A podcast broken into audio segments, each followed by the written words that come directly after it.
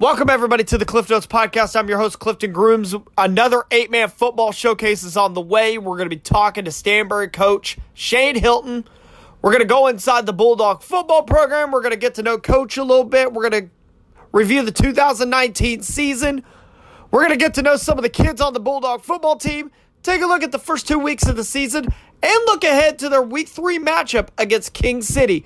Our interview with Coach Shane Hilton starts in 30 seconds. And we're here on the Cliff Notes Podcast. We got Stanberry head coach Shane Hilton with us. How are you doing, Coach? Doing well, thanks. Coach, one thing we really like to do for first-time guests of the podcast is really get to know who the coach is, who Coach Hilton is, how he got into coaching, and how you got here to Stanberry. Well, it's pretty simple. I came down Northwest, and I always loved PE, and I loved playing sports, and it was a pretty simple decision on the major. And then I actually went to Maysville for an interview, and on my way back, stopped by Stanberry because they had a job posted, and ended up getting the job offer and took it, and I've been here ever since. Well, Coach, you replaced a great coach there in Dan Collins, legendary coach there at Stanberry. Let's go into 2019 real quick.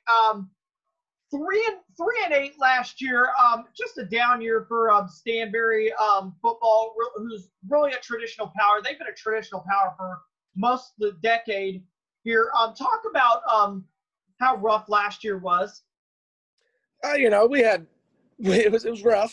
I'm not going to sugarcoat that. We had a bunch of young kids. I think we were in about our fifth year in a row graduating 6 or 7 seniors. And there's only so many times you can do that and keep on reloading. And we started, I think we had 1 senior on offense and 2 on defense. It started all last season, or actually that was opposite, my bad. We had 2 on offense, 1 on D, and the rest were either freshmen or sophomores. So it's kind of one of those years where we weren't fine-tuning anything. We were just trying to get whatever we could out there, get them to learn just the basic stuff and the basic plays, and then – hopefully that other would happen towards the end of the season. Well, Coach, let's move on to 2020 now. Well, this has just been a unique year for every single one of us involved. How have you adjusted to camps and practice time with everything going on in the world right now? We did quite a bit over the summer. We normally do. We lift one morning, then 2 nights a week, and then we condition, and then we do our in between we run plays and whatnot. And we just kind of had to eliminate all that. It was unnecessary, given the situation. So we cut that part out. We still conditioned with them for the first 2 weeks, smaller groups, kept them outside. And then we worked our way back into the weight room in small groups. And we had our own team camp, but, we normally go over to Albany and there's about 10 or 12 schools there. And we have a whole day of scrimmaging, and that didn't get to happen. Which was unfortunate. You get to that first game of the Jamboree and, in fact, we had one of our seniors even say that first hit, he remembered it, but it had been a while since he got to do that. Well, Coach, let's talk about some of the kids now. For those who don't know who the kids are, who are some of the kids on your team that if they were to go to a Stanberry football game, who would be some of the kids that would jump out at you on Friday nights? Obviously we've got our 1 senior that starts. We have 2 other seniors, but it's Colin Sager, and most people know him from the basketball court. He's a pretty good basketball player, but he's a heck of a football player too. And last year, he's one of those that got thrown in as the Swiss Army knife. He was a quarterback. He was a running back. Really, he's a tight end, and he's a pretty dang good tight end and linebacker, and that's where he's at now. So he'd be one of them. Austin Colvin, which, just sheer size alone, he's about 6'4", 260. He's hard to miss. He's our nose and center, and he's pretty tough to block, and he's pretty decent at blocking himself. So, then you go quarterback Austin Swaback. He came as a sophomore last year. He got thrown into the fire, and he's leaps and bounds ahead of where he was last year.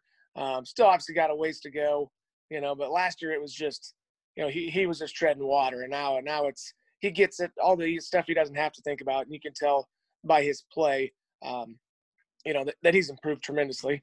Then our backfield, we roll out 3 guys that all have pretty unique abilities. They're all pretty small, but they're quick and they hit the hole. And that's Tucker Schieber, who's a freshman, Gavin Cameron, who's a sophomore, and then Ethan Oldham, who's a junior. And we just kind of rotate those guys through, and they do a heck of a job for us. Well, Coach, 2-0 to start the season. You got a big win against Appleton City in week 1, and then a really, really close ball game, great ball game at Albany. Give an overall analysis of your team's performance in the first 2 weeks of the season.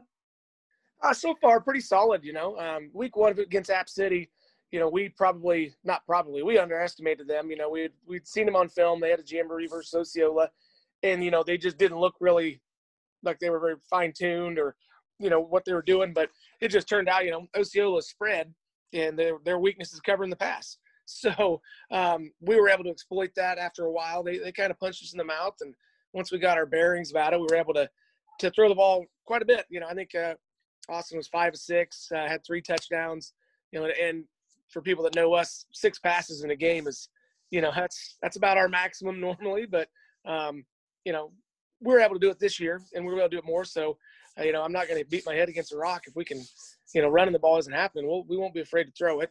You know, then bouncing over to the Albany game, that was a heck of a game.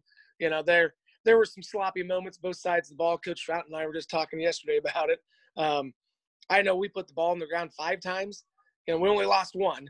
And I think he said they put the ball on the ground 3 or 4 times, and also same thing, they lost 1. They, you know, but otherwise it was just, you know, one of those games where it was back and forth. You know, we didn't do some things as well as we did week 1, but we did other things, you know, better than we did week 1. So hopefully we just keep on improving and play good, tough games like that. I'll take those any day over the big blowout games. Well, you got an opportunity to keep improving this week, Coach. You have King City back at home this week. What have you seen from the Wildcats, and what can we expect from that game on Friday night? You know, they took a big hit in the jamboree. Their starting quarterback broke his collarbone again. Same kid that broke it last year, I think week 1. So you feel bad for the kid. And, you know, that kind of limits them obviously a little bit as far as throwing the ball. You know, they've got the Muff kid at running back who's a stud. You know, he's big, he's fast, he's strong. And when he gets going, you better be ready to get hit or he's just going to run you over. So, you know, they've had some adversity. They're a solid team. You know, Coach Breckenridge, his guys are always ready to roll. They're going to run the ball a ton. So that's going to be one of those games we kind of like where it's not going to take too long because we'll both be running it a lot. Well, Coach Hilton, I want to thank you so much for joining me here on the podcast. Really definitely appreciate your time, and good luck to you and the kids this Friday night. All right. We appreciate your coverage.